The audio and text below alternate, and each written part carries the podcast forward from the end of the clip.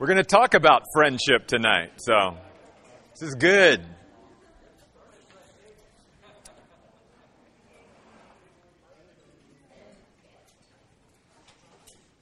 So, 2 Timothy chapter 1 tonight, but I'd like you also to begin with tonight, turn to the book of Proverbs chapter 18 and verse 24. Proverbs 18 and verse 24.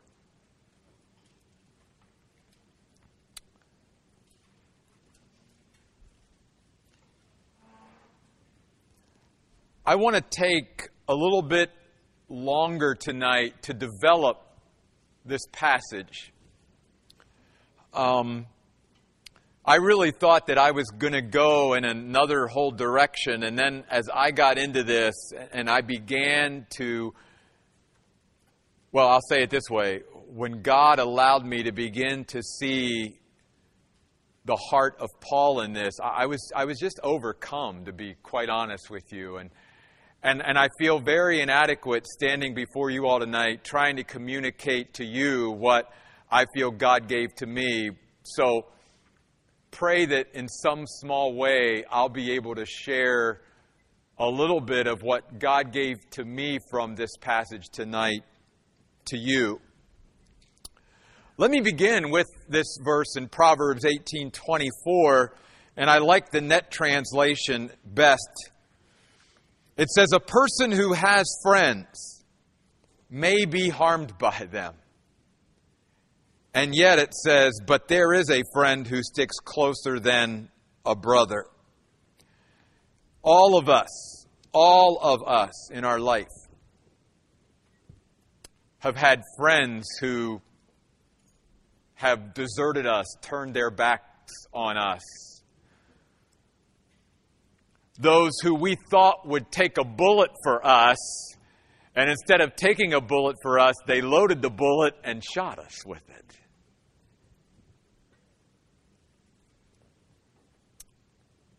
But there are friends that stick closer than brothers. And we're going to talk about that tonight, too.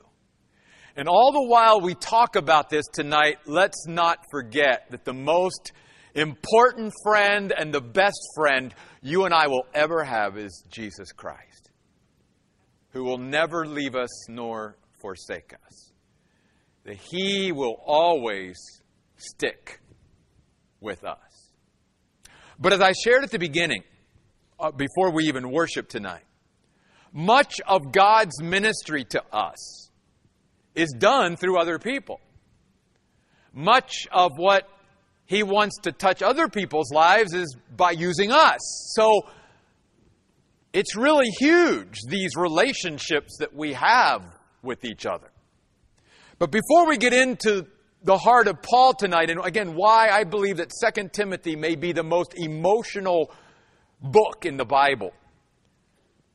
For one of the reasons is because Paul knew that his time on earth was very short and that Nero was going to have him executed. So let's take a moment and let's try to go back in time a couple thousand years and set this up because I think that the passage then will have much more force in our life if we just take a few moments and set this up. Let's remember that Paul said, The time of my departure is at hand. Now, Paul was arrested and imprisoned during the height of Nero's uh, basically attack on Christians between 60 and 64 in that area, AD. And that is when being a Christian in the Roman Empire was, in a sense, at its worst, I guess you would say it, it was when the, the only people that would have stood up and, and admitted that they were Christians were really committed believers because you pretty much knew that if they identified you as a Christian, you were going to be majorly persecuted in some way, imprisoned, and maybe even put to death, martyred for your faith. So let's remember that that is the historical backdrop, and now we have Paul.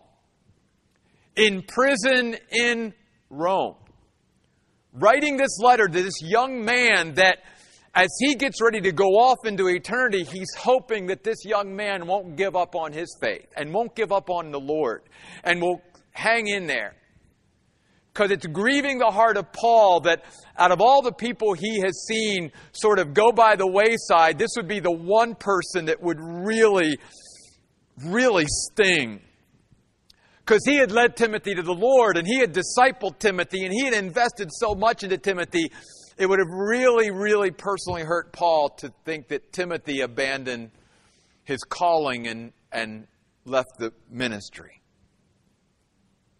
Now, to be in prison in Rome was not, obviously, a pleasant thing. Paul would have been in a very dark, cold, cave, basically.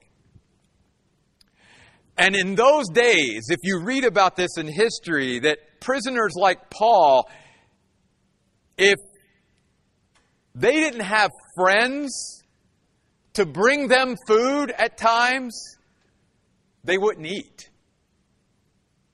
If they didn't have friends to come and bring them clothes, they wouldn't have anything to wear.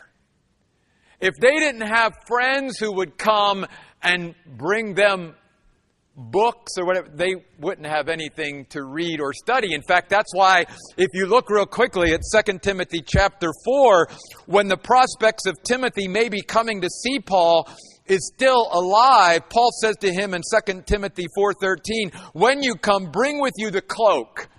I'm cold." I need that cloak I left in Troas with Carpus and the scrolls and especially the parchments. I think there he's talking about the Old Testament scriptures.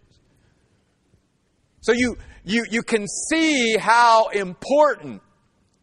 I mean, friends and relationships are always important, but you can imagine how that's heightened at a time like this in our life.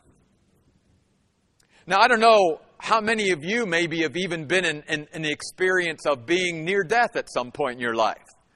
To, to be able to identify with Paul. In other words, Paul knew that his life would soon be over. And I realize that if you're sitting here, obviously, that, you know, your life wasn't taken at that point either, but you may have been in some situation in life where you thought the end of your life on this earth was, was over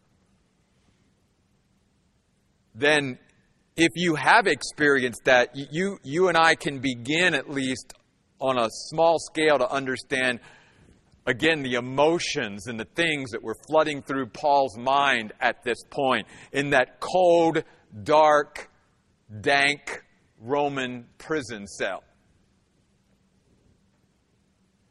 And that when he writes this letter, the emotion that he is feeling as he writes it.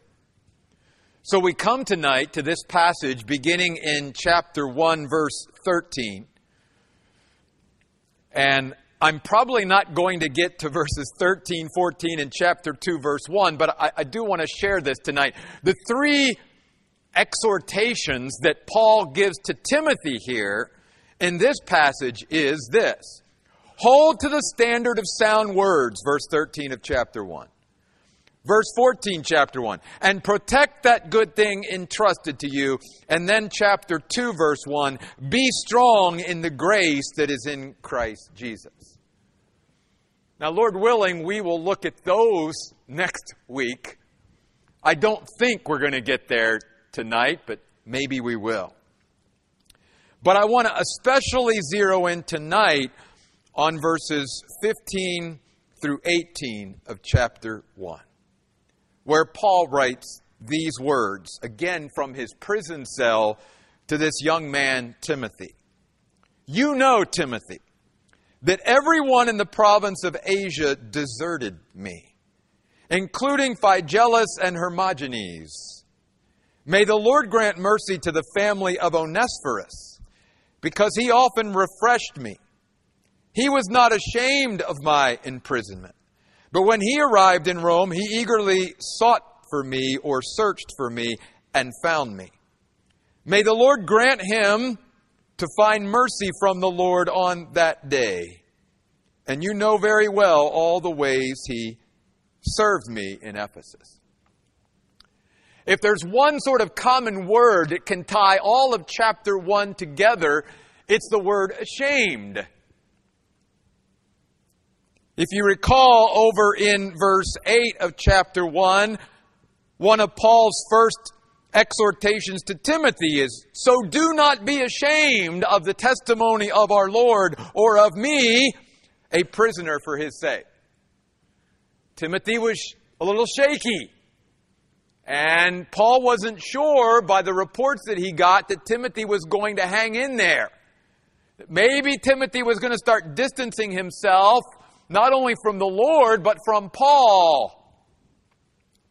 Then down in verse 12, Paul says, I am not ashamed. In fact, I suffer because I'm not ashamed. Because as we talked about last week, I know the one, and my faith is set.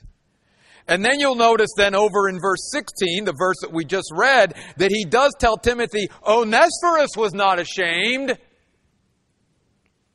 And he's going to hold Onesiphorus up to Timothy as hopefully an inspiration and, and motivation for him not to quit, not to give up, not to throw in the towel, but to hang in there and, and to be strong and to fulfill his calling no matter what comes his way, no matter what suffering comes his way, because that's again one of the key themes of chapter 1. In verse 8 of chapter 1, accept your share of suffering for the gospel. Chapter 2, verse 3, take your share of suffering as a good soldier of Christ Jesus. Paul has played his part and done his part. He was willing to go to prison for the cause of Christ. In fact, in verse 9 of chapter 2, he says, For which I suffer hardship to the point of imprisonment as a criminal. And we're going to get to that in a couple weeks. But you'll notice in verse 15 of chapter 1, he reminds Timothy of something Timothy already knows, and that is how many people have deserted Paul. And Paul mentions two men by name. Why does he mention specifically two men by name? Because these two men were at one time very close and very important co workers with Paul in his missionary work and in his ministry. And so, just like any of us, we can look back on our life, and those closest to us that turned their backs on us and are no longer with us, that stings a little bit more. And it's going to happen, folks. It's going to happen. As we read about, you know, in the book of Proverbs, that sometimes, you know, having friends can be painful. C.S. Lewis once said, if you don't want to be hurt, don't give yourself to anyone. Because basically, being in relationships makes us vulnerable. Loving and being loved makes us vulnerable. So if you don't ever want to be hurt, don't give yourself away. Don't give yourself to anyone. The problem is, that's not the way God wants us to live. That's not who God was. God knew that even though He would love the world, that most of the world down through history would reject His love and push him away. That never stopped him loving. It doesn't stop God loving us when we aren't faithful to him.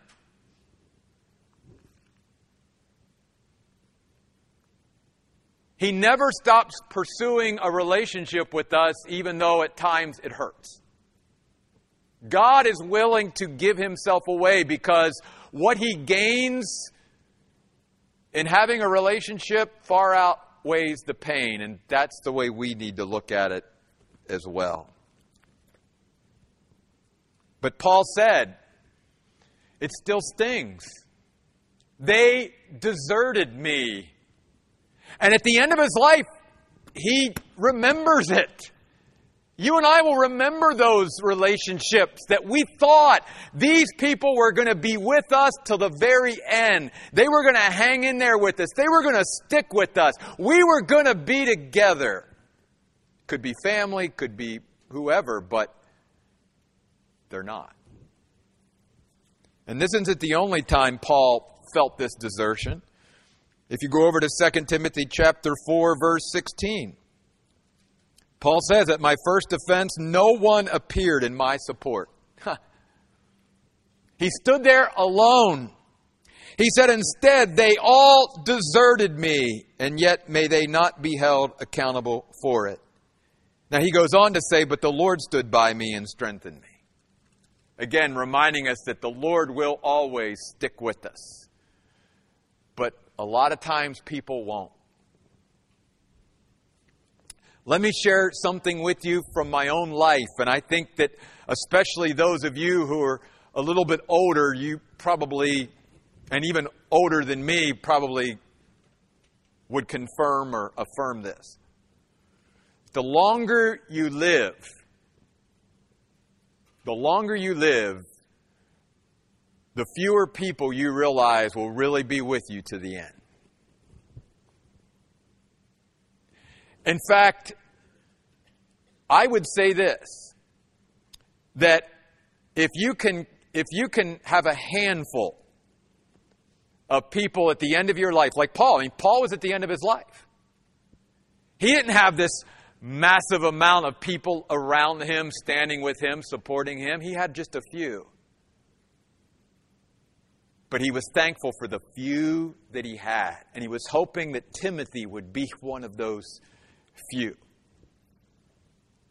But Paul was like, if you have just a handful of people that will be there with you through it all, through thick and thin, and hang in there with thick and thin, and hang in there with you to the end, you're blessed.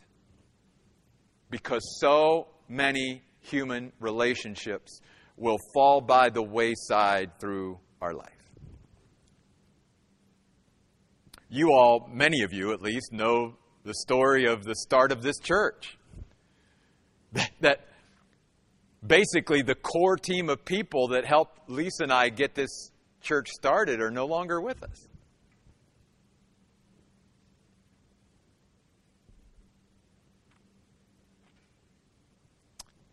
It never gets easy, though, to have people walk out of your life. It hurts. Again, as C.S. Lewis said, if you never want to be hurt, never give yourself away. So, Paul here in this prison is saying, I've been deserted. There's not a lot of people who are hanging in there with me. But then he says this in verse 16. He says, But may the Lord grant mercy to the family of Onesiphorus. Now, there's a couple reasons why Paul may have said it that way. One, Onesiphorus could have been executed by now, and he's no longer even living. So Paul is asking God, in a sense, to bless his family for the service of Onesiphorus. It could also be that Onesiphorus right now is not with his family, and therefore Paul is saying, because of his service to me and to others, God, would you also bless his family? We don't know for sure. But here's what Paul goes on to say May the Lord grant mercy to the family of Onesiphorus because he often refreshed me and he was not ashamed of my imprisonment. There are three things that Paul says in verses 16, 17, and 18 that give us a description of what Proverbs 18 talks about, and that is a friend that sticks closer than a brother. What does a friend that sticks closer than a brother look like? Let me share it with you from the Word of God tonight in 2 Timothy 1. First of all, a friend that sticks closer than a brother will be a refreshment. Verse 16. Notice, he often refreshed me. You know you've got a really good friend in your life or that you are a good friend to others when they are being refreshed by you and you are being refreshed by them. Literally, they are like the embodiment of an oasis. I just had to throw that in there, you know. I have to get that in there. Literally in the Greek language, it means a cooling off. In other words, it's almost like, you know, the heat of the day and like they come into your life and they just, they just cool you off. They're like a cool breeze in your life. They, they literally like allow you to, to sort of revive and, and, and, and be, you know, refreshed and reinvigorated. And Paul says he often was this for me. In this prison, Onesiphorus would come and he would refresh me. I think again about this and applying this also to the Lord's ministry to us. And yes, God is a refreshment to us. But again, don't ever forget this that much of the ministry of God in our lives will be other people. So God wants to bring certain people into our lives to be a refreshment. And God wants to use us in other people's lives to be a refreshment. That's being a friend. And I want you all to know that many of you here are that to me. Some because I'm closer to you than others, obviously more so, but you are a refreshment. You are an encouragement. You are a comfort. You are a support. You are a friend. And Paul was so thankful, especially again, think about this, folks. At the end of his life, he had a few people, a handful of people that were there with him at the bitter end. And it just magnified how important they were to Paul because so many people had deserted him throughout his years of ministry. It was like, oh, Paul, I'm, I'm not going to, you know, because I, I don't want to have to go through the suffering and stuff. So I'm going to back away from the Lord a little bit here and not be so fanatical about Jesus because, you know, I don't want Nero to zero in on me. So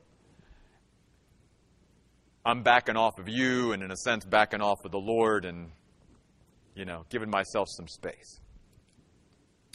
A friend that sticks closer than a brother will be a refreshment. A friend that sticks closer than a brother will pursue us. Notice verse 17. When he arrived in Rome, he eagerly searched for me and found me. It wasn't easy to find Paul in the big city of Rome, even in prison. There were many prisons. And let's not forget the climate here. When he got there, he may have never even been in Rome before. He would have had to ask Think about the danger that put himself in. Every time he went up to somebody and said, Do you know where Paul's at? Oh, Paul, Paul, you mean the guy that is in prison? Yeah. Because every time he would have asked about where Paul was, that put a target on Onesiphorus.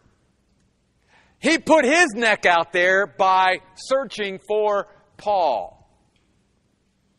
But he wasn't afraid to pursue Paul. Because that's what a friend that sticks closer than a brother will do. They will not only refresh us, they will pursue us. They will they will get to us and they will pursue us no matter what the obstacles and all the stuff in, in the way.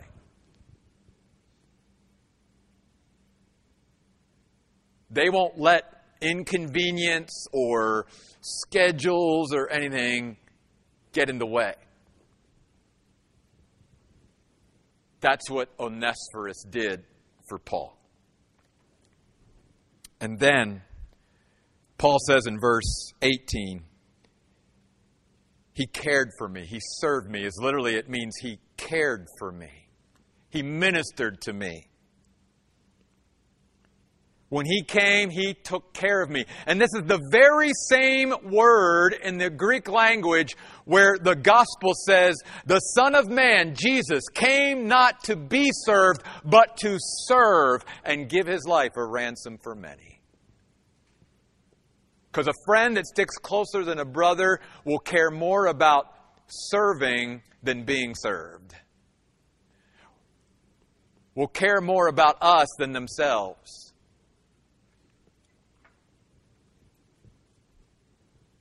And that's what Onesiphorus was to Paul. And Paul said to Timothy, You know very well all the ways he served me. I mean, this guy would come up with all kinds of different ways to serve Paul. Again, whether it was food or clothes or whatever it was. Because again, remember, in those prisons, unless someone brought you food, you didn't eat.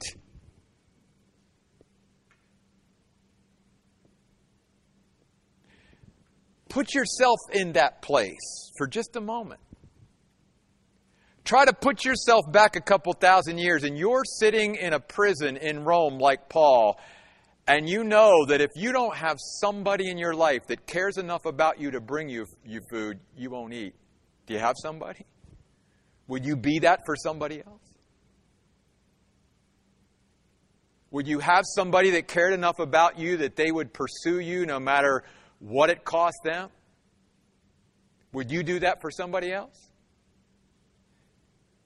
And would you care more about serving them and caring for them than being served? This describes a friend that sticks closer than a brother. And relationships are always important. We have talked about that all the time here at the Oasis. It's why God calls us into relationships with each other. Why? Because God, much of the time, ministers to us through each other. Lord, lead me to the persons that need me today and lead me to the people that I need today.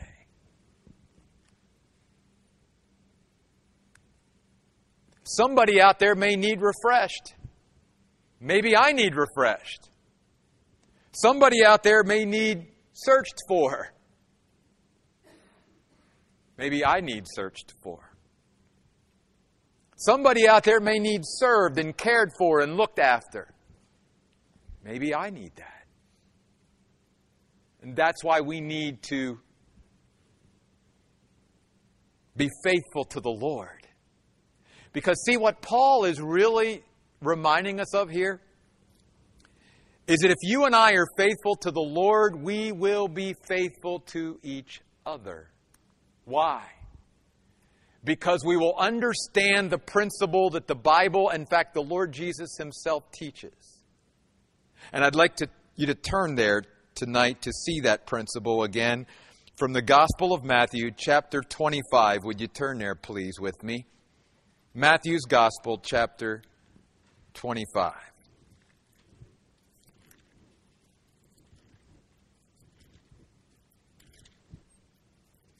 I'm going to begin reading in verse 31.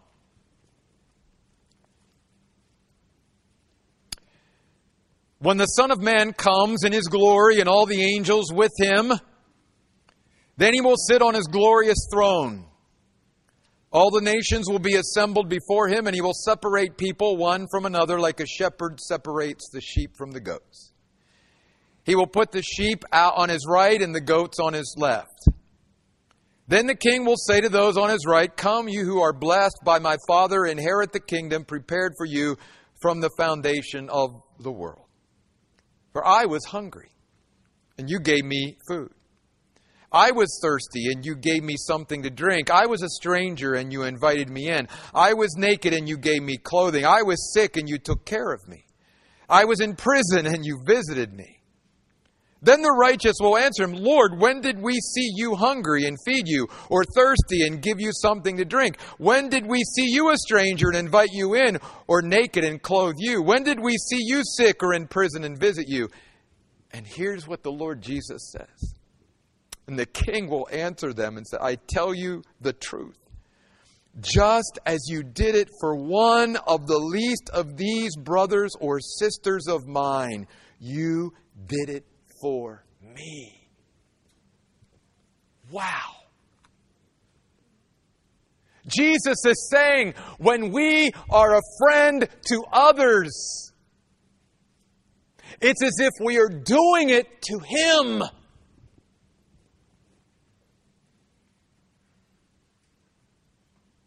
Now, I want you to keep that principle in mind, and I want you to carry that principle in your mind all the way to Sunday. Can you do that? Because Sunday, we're going to pick up on that when we get into the passage on husbands and wives and children and parents and employees and employers. If you've done it unto the least of these, you did it to me. So you can understand, though this was not Onesiphorus's, you know, motivation. Onesiphorus ministered to Paul as if he was ministering to Jesus.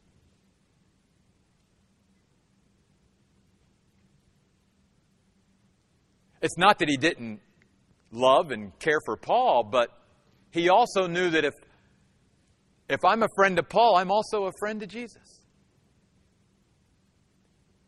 That's why Jesus, on the road to Damascus, when he blinded Saul and said, Saul, you are persecuting me. Jesus gave us a very important principle. And that is that everything that happens to his children, he identifies with. He's one with us. So think about that positively. Everything that you and I do for others, we are also doing to Jesus. And also flip that around. Everything that's done to us that's hurtful, everyone that deserts us and turns their back on us and, and walks out of our life and all of that, Jesus feels that pain too because he's one with us. That's why the Bible says he is a high priest who can sympathize and empathize with what we go through. He's human. He came to earth. He understands rejection and betrayal and people walking out of his life and people, you know, persecuting him and hurting him. He understands all that. He went through all of that while he was here. And so every time it happens to us, he gets it. He gets it. And he also receives it every time something good is done to others. It is also done to him. Paul, writing from that prison cell, was hoping that Timothy would get it. He so wanted Timothy to be one of those few people at the end of his life that he had by his side. Timothy was that precious to him. That's why back in 2 Timothy chapter 1 in verse 2 he calls Timothy my dear child. My dear child. Don't grow weary in well doing, for in due season, Timothy, you will reap if you don't faint or give up or lose heart. And Timothy was shaky. Paul wanted to solidify and stabilize this young man before he left the earth. One other thing, and then we'll close tonight. If you go back to 2 Timothy chapter 1, there's one more significant thing here before we then go back up to verse 13 and 14 and we look at those admonitions from Paul to Timothy next week, and they're very important too. But Paul, several times in this letter, mentions a specific day. that he is continually aware of as he lives his life and as he approaches death. You'll notice in verse 18 of chapter 1, he says, May the Lord grant him, Onesiphorus, to find mercy from the Lord on that day. That's not the first time he's mentioned that. If you go back up to chapter 1, verse 12, he says that because of this, in fact, I suffer as I do. I'm not ashamed because I know the one in whom my faith is set, and I'm convinced that he is able to protect what has been entrusted to me until that day. And then over in chapter 4, verse 8. In fact, I'll begin in verse 6. For I am already being poured out as an offering, and the time for me to depart is at hand. I have competed well. I have finished the race. I have kept the faith. Finally, the crown of righteousness is reserved for me. The Lord, the righteous judge, will reward to me in that day. That day was always on the mind of Paul. It was always on the forefront of his mind. What is that day? It was the day that he would see Jesus. He always kept that day right there. I'm going to see Jesus someday. That day. That day. And it was not just a day for Paul where he would see Jesus, the one who gave everything for him, but it was also a very important day for Paul in light of the life that he had lived for Christ. It's what Malachi talks about, the prophet Malachi in chapter 4, when he says, When God comes in his glory, he's going to come as the sun of vindication, vindicating all those who have lived for him and even lost their lives for him. And he will rise with healing in his wings, the Bible says. Literally in the Hebrew, it means this that that day that we see Jesus will not only be a day of, of just glory to be able to see again the one who gave everything for us so that we might have eternal life. It's also a day of our vindication and it's also a day of our healing, if you will. It literally means the medicine. Jesus is our medicine that's going to, to cure and heal all the wounds and ills of this life, of the hurts and the pain and all of that that we have went through and endured and persevered. Much of it for Him. He will bring those healing wings and wrap them around us and begin to heal us from the pain of this life. That day. That was the day that was prominent in Paul's mind, and it is that day that Paul wanted to also impress upon this young man, Timothy, so that Timothy would be willing to accept, accept his share of suffering for Christ.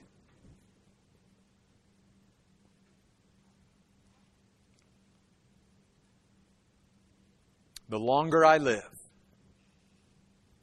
the more I realize how precious relationships are. And the more I realize that when all is said and done, as we move through life, if you can have a handful of people that you know will be with you, that you know will take a bullet for you, that you know will stick by you through it all and be there at the end. What a blessing. May we also be that for others. When you wake up tomorrow, consider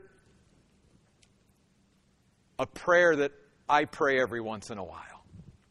I, I don't pray it every day, but I, I pray it often. I've shared it several times already. Lord, lead me to the people I need today, and lead me to the people that need me today. Most of the time, my short prayer for the day is this Make my life today, Lord, count for eternity. That's what I want more than anything. Help me today, God, to do something to affect eternity. That's what we've looked at tonight from the pages of Scripture. Let's pray. God, I thank you tonight that in the midst of a really, really dark, cold prison cell, that Paul wrote such powerful words. Yes, under the inspiration of the Holy Spirit, but Lord, there's, there's some personal passion in these words as well. You can feel it. It's as if you're there in that cold, dark prison cell with Paul. You can see it. You can feel it. And you can feel the emotion that's welling up within him. You can feel the desertion that he's experienced in his life. The people that have walked away and walked out of his life and abandoned him. You can feel it because we've all been there. And you can feel the gratefulness and the thankfulness for those like Onesiphorus that Paul had in his life. You can, you can just tell how thankful he was for somebody like Onesiphorus, who was there to refresh him, who was willing to search for him, who was willing to serve him, even while he was in prison.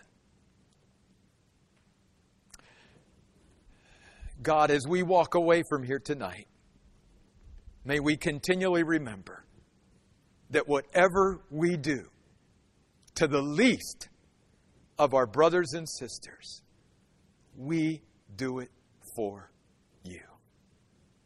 Thank you, God, for the privilege that we have of being your hands and feet to other people. Thank you, God. And thank you for the people, God, that you send into our lives that are a refreshment and an encouragement and a support to us as well. Would you bless them, God? We pray this in Jesus' name. Amen. Thanks for being here tonight, guys. We'll see you next week.